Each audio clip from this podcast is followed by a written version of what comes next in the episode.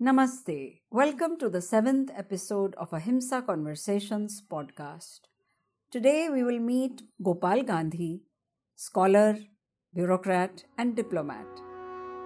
Gopal ji will explain to us why it is a good thing that there is no fixed manual for Ahimsa and that every provocation from violence requires a fresh response from those who are committed to non-violence.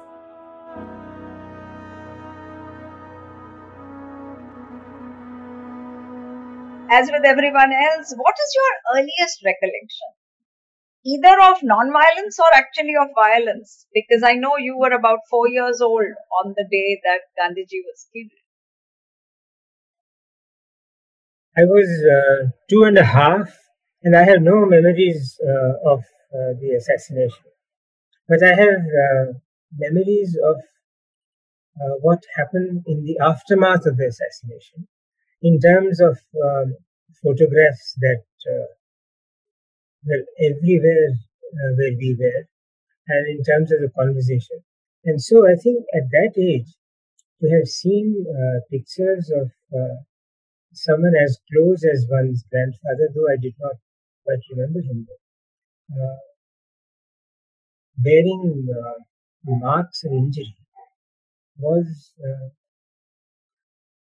I should say, deeply ingrained for all time.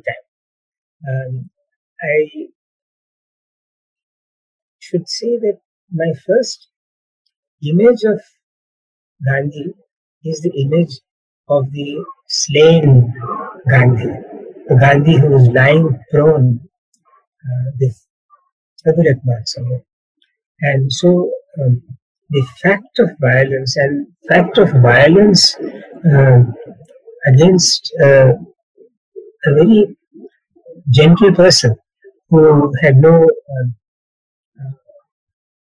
arms on him, was unarmed, is really the first memory I have of him. And then the discussions around him as I grew older. I heard the name of his assassin, and I must say, for a very long time in my mind, though nobody really instilled that thought in me, in my mind, the name and reference to Nathuram Godse was like a reference to somebody who had done incalculable harm, and who would normally, home language, be regarded as a person who bore ill will to my family and to this person whom everybody regarded as the head of the family and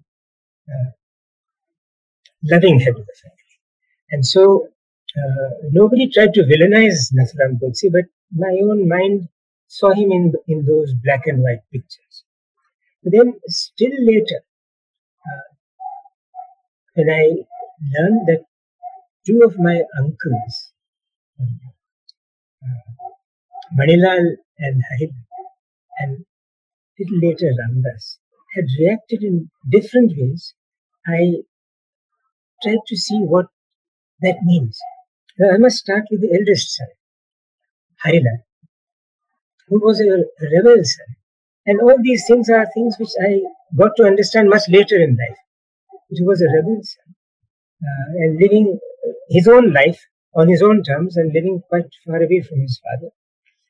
It is said, and without any hard evidence, not material evidence in a historical sense, but it is said, and this has been recorded, that in Bombay where he was, he heard this and his first reaction was absolutely what can be called a reaction that is to be expected in a son. He just said, "I will murder the man who has killed my father. I will murder the man who has killed my father."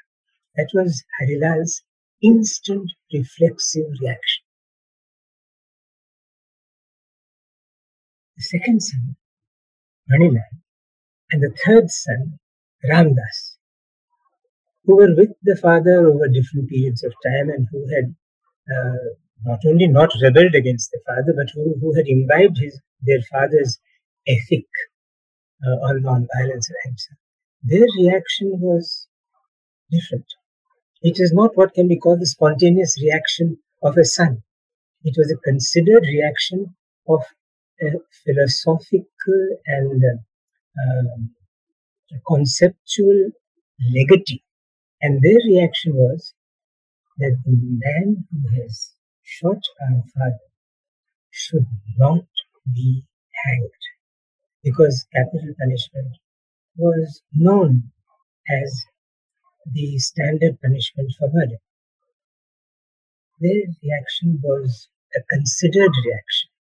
It had gone through the filter of philosophical training from their father. And they appealed in writing to the head of state, to the Governor General of India, saying that they do not want Godse to be hanged. Their appeal was not accepted by the Governor General, by the Prime Minister and the Home Minister. None of them could accept the appeal. And Nathuram Godse was the first person, and his colleague, associate, Apte, was the second person to be hanged in free India. This is an irony of ironies, because there is absolutely no doubt that Gandhiji would not have wanted anybody who has assaulted him to be punished, much less hanged. Of course, there was no question of his having expressed himself, because in his case, the receiving of the bullets and the dying were all instantaneous. But I have no doubt, and nobody who has any inkling of his thinking, no doubt at all, that he forgave the person at the very moment that he felt the injury. And he had no time to respond, but I'm sure in his mind he did. And why do I say this? And but before I come to that, let me also say that I have tremendous respect for Harilal's response, because it was a very natural response. The response of his son to his father's assassination. And he for Harilal, his father was his father. He was not this saint, the Mahatma. He was just his father's son, just 19 years younger. We should remember that. He was just 19 years younger. And this was his reaction.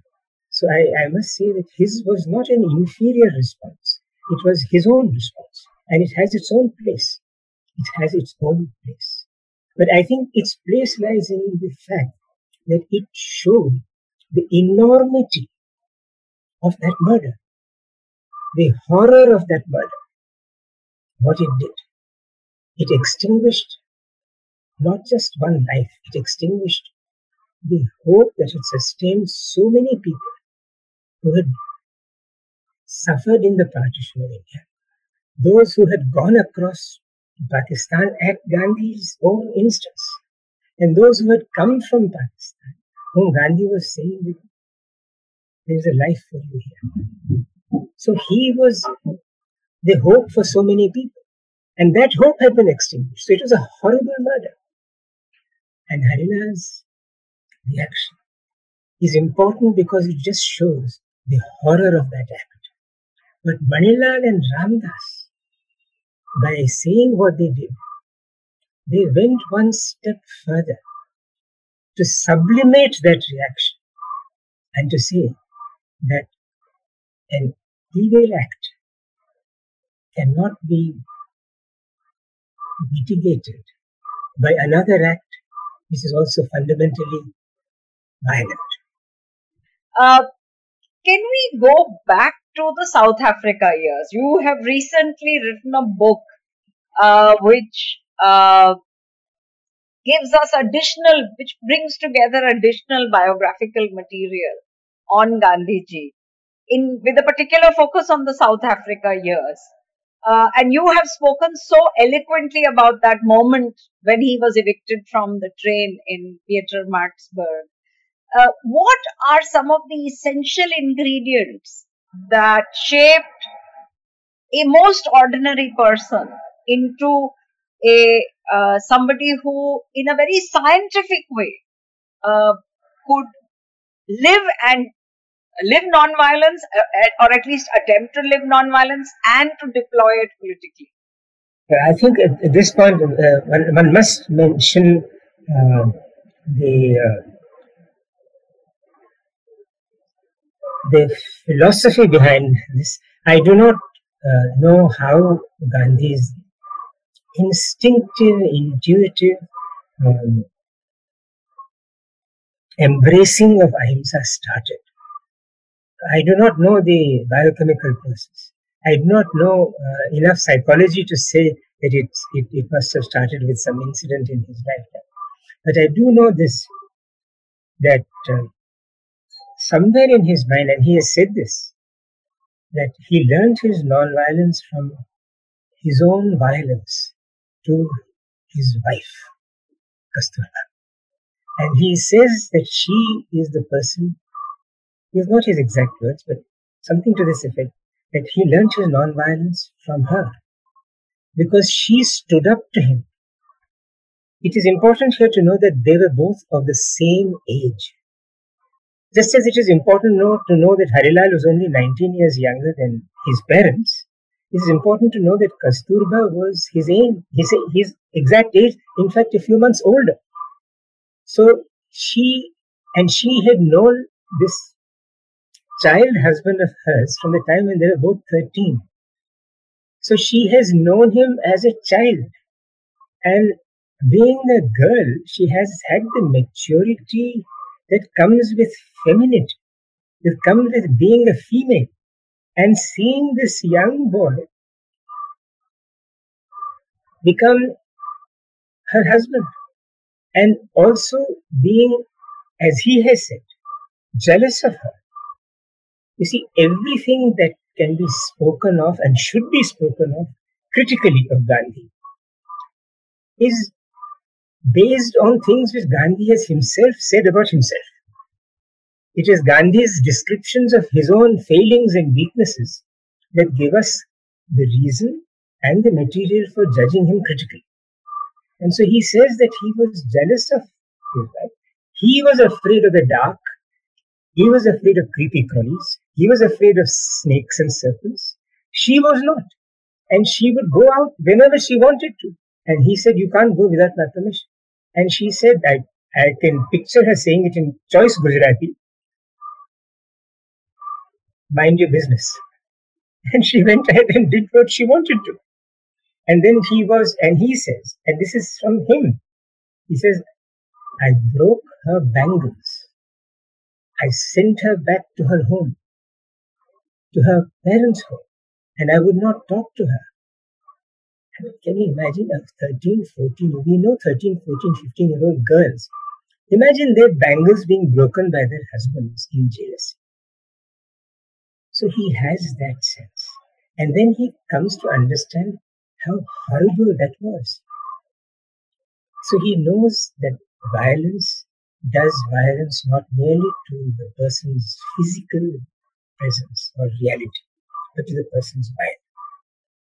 And nobody can be more precious to a person, especially to a person who's been married so young as his wife. And he goes with that sense of the utter wrong that violence involves. And so when somebody does violence to him, he sees it as she saw it. She didn't return violence for violence. She returned violence with a kind of moral force. Later in life, he does speak of Kasturba's very strong, biting, ferocious language. She gave it back to him in words. And he says that she spoke to me in terms, I will leave it to the reader of this book to describe. To read his own Gandhi's descriptions of Kasturba's language. But it came from moral force. Then Kasturba retaliated verbally to Gandhi. It came from a higher plinth, a plinth of suffering, when she told him that what he was doing was just not on. And this is how Gandhi reacted to the violence done to him in South Africa. But if I can just go back to that moment when he's very new in South Africa. He's not had much success in the worldly realm in life till then. He's there on a short-term assignment. He's a stranger in a strange country, and he's thrown off that train. Because I know you have written about that, you have spoken about that. You know, I would like you to, in a sense, retell that story with young people today in mind. Because on a daily basis, young people are having to deal with those kinds of experiences, not in a literal sense, but in terms of the essence of the injury that Gandhi experienced that night of being thrown off that train just because he was brown-skinned. What is the transformation that you think happened that night? Because something did change, or something did emerge from within. And what can we learn from it today for our immediate struggles? I think that is very important. There was a dramatic moment, there's no doubt at all, in Pietermaritzburg, but he described it really in the most undramatic terms. So if you see the great film, the making of the Mahatma, it starts with that scene. And in the speech in Pietermaritzburg that I made, that you referred to, also I have fully utilized the dramatic voltage of that moment. But he describes the whole thing in less than 2 sentences. His phrase for what happened, we have heard the phrase, he was thrown out of the train. He was pushed out of the train. He just says, I was put out. I was put out. This is a translation which is his own, because he read the translation. I was put out. That's all that he says. And he doesn't say, and I must say here, when you talk about the present, I was describing this. This is something that happened to my grandfather, if I may describe him that, without sounding possessive. This is something which happened to my grandfather. And I happen to be describing this to my granddaughter. For me, being a grandfather is the greatest promotion of my life. Having all my life been a grandson and nothing more than a grandson. Grandfather is a huge liberation and a promotion. But Raji, I was describing that episode to my granddaughter. And this is at the heart of Ahimsa. And she's all of 8 now, she was then 6. And she's asked me, she said, so he fell down? I said, yes, he fell down. So was he hurt? I said, he does not say so, but I'm sure he was hurt. And she said, what did he say to the man who threw him down? So I don't know. He has not said it. He has not said what he told that man after that. Because he just says the train steamed away. So I had to tell my granddaughter something. I couldn't tell her, there's something called ahimsa, there's something called non-violence, there's something called exaggeration. I couldn't tell her all that. I didn't want to complicate life for her. So I just told her, I said, I don't know what he said, but he must have said something like, that was very naughty of you, don't do that to anybody else. And that made some sense to her. I said, naughty of you. So to a child, I had to explain it like that. So when she's older, I'd explain it a little further. But to her, I had to tell her that the only way I could describe his non-violence is to tell her what I think he might have felt. At the most, don't do this to anybody else. You have done this to. But before this episode was the only episode in Durban, in the court, when he was asked by the magistrate to remove his body. This is before the Pietermaritzburg episode. The week before the Pietermaritzburg, he goes to the court just to see the sessions. He's taken by his host, Dada Gul'dan. And he says, the magistrate kept staring at me.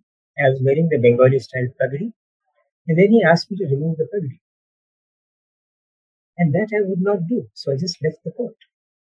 So Then you are humiliated. You don't cop out of it by removing the pagadi and say, you don't want me to wear a pagadi, okay, I'll take it out. It's very non-violent. Not at all. Non-violence is not the acceptance of humiliation. It is the reaction to a humiliation that is morally higher than a tit for tat. If he had said, I will not remove it and I'll continue to sit here, that would have been not non-violent. Or if he had removed it and continued to sit, that also would. He kept it on, but he left the court. He would not allow himself, his Indian pride, his human respect to be compromised. He left. So, what would be some of the essential principles that today we might apply if we were to bring it down to, well, not quite a toolkit, but some essential path-finding values and principles?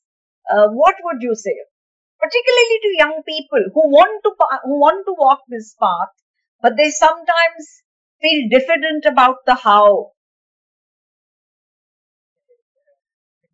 For that, I think it's very important that you should ask this in the context of today. I might give a couple of examples, but I would like to say this, that the intention of the person who is provoking is the most important. If the intention is to humiliate you, to weaken you, to demoralize you, to also, of course, to hurt you, if the intention is that, then you have to see how the reaction should be. But if the intention is not that, if you are feeling hurt without the person having intended to hurt you, then you have to see whether your ego is coming into play. It's just that. One has to just see every intent. So if you feel hurt or insulted at any situation, you have to just see the proportion. Is it my ego that has been hurt? Or is it my innate self-respect, my humanity that has been hurt? If it is just my ego, then there is no case for me to retaliate. But if it is not my ego, it is something else, either me or my kind, my calm, or my dharma, something to do with me is being deliberately insulted and humiliated, then I have to respond, and then I have to respond non-violently. And I must say here that he has said repeatedly, and he even said on that occasion, which I described very graphically about his having been kicked and beaten and slapped. He says in the same paragraph that if I had continued to be beaten, meaning that if Jane Alexander with her parasol had not materialized as something sent by Paramatma to save him, then he says, I might have slapped him back and might even have bitten him. B-I-T-T-E-N. He says, these are his own words. So in certain situations, when you are being pulverized, without any hatred for that person, in just self-defense, he has said of himself, I might even have slapped or bitten him. And then later, I'm fast forwarding, in Johannesburg, on the subject of Satyagraha against fingerprints, when the community was asked to give fingerprints to register, and he said that fingerprinting is only done for criminals in India. We are not criminals. We will not give fingerprints. And so he mobilized a huge, huge Satyagraha.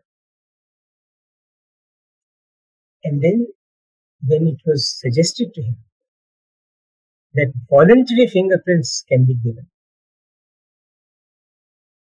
he said, that's all right. My objection was not just to the fingerprints, but to the compulsion of giving fingerprints. And so if I am asked to give my fingerprints voluntarily, that's all right, I will do so. And when he made this change, this Pathan called Mir Alam, there's 2 or 3 other Pathans, they hit him with iron rods on his head and he fell unconscious. He actually fell unconscious. They beat him with a cudgel as he was going to put his fingerprints. So you had told us not to give fingerprints. अब आप कह रहे हैं कि fingerprints दीजिए. I am a Pathan and they left him for dead. And he again says that I remember when I fell unconscious, I just said, Hey Ram. I just said, Hey Ram. And then his son, Harilal, bless him, the same Harilal, asks him so naturally, within a few of this, he said, Babu, if I had been with you when you were being beaten by Mir Alam, what should I have done? And the father says to his son, if you could not have thought, Rajni, this is very important. He said to Harilal, if you could not have thought of a non-violent way of protecting me, you could have hit them to save your father. So this is Gandhi. It is all about intention and it is all about reaction. It is about what is he wanting to do to me. And if I am to respond non-violently, that's the best. But if I reach a situation when I can't, and I have to bring in some physical force, I should do so without hatred, without hating that man, but only resisting myself to save myself. So it is nuanced. Ahimsa is a nuanced field. It is a field of felt experience, of lived experience. And there is no, it is not a dawai in a shishi. It is a principle in one's mind, which one has to apply creatively every time. So one is not to judge a person merely because she or he has used physical force to save herself or himself, or to save his own or her own family or community. It is not that. It is just the way it is done.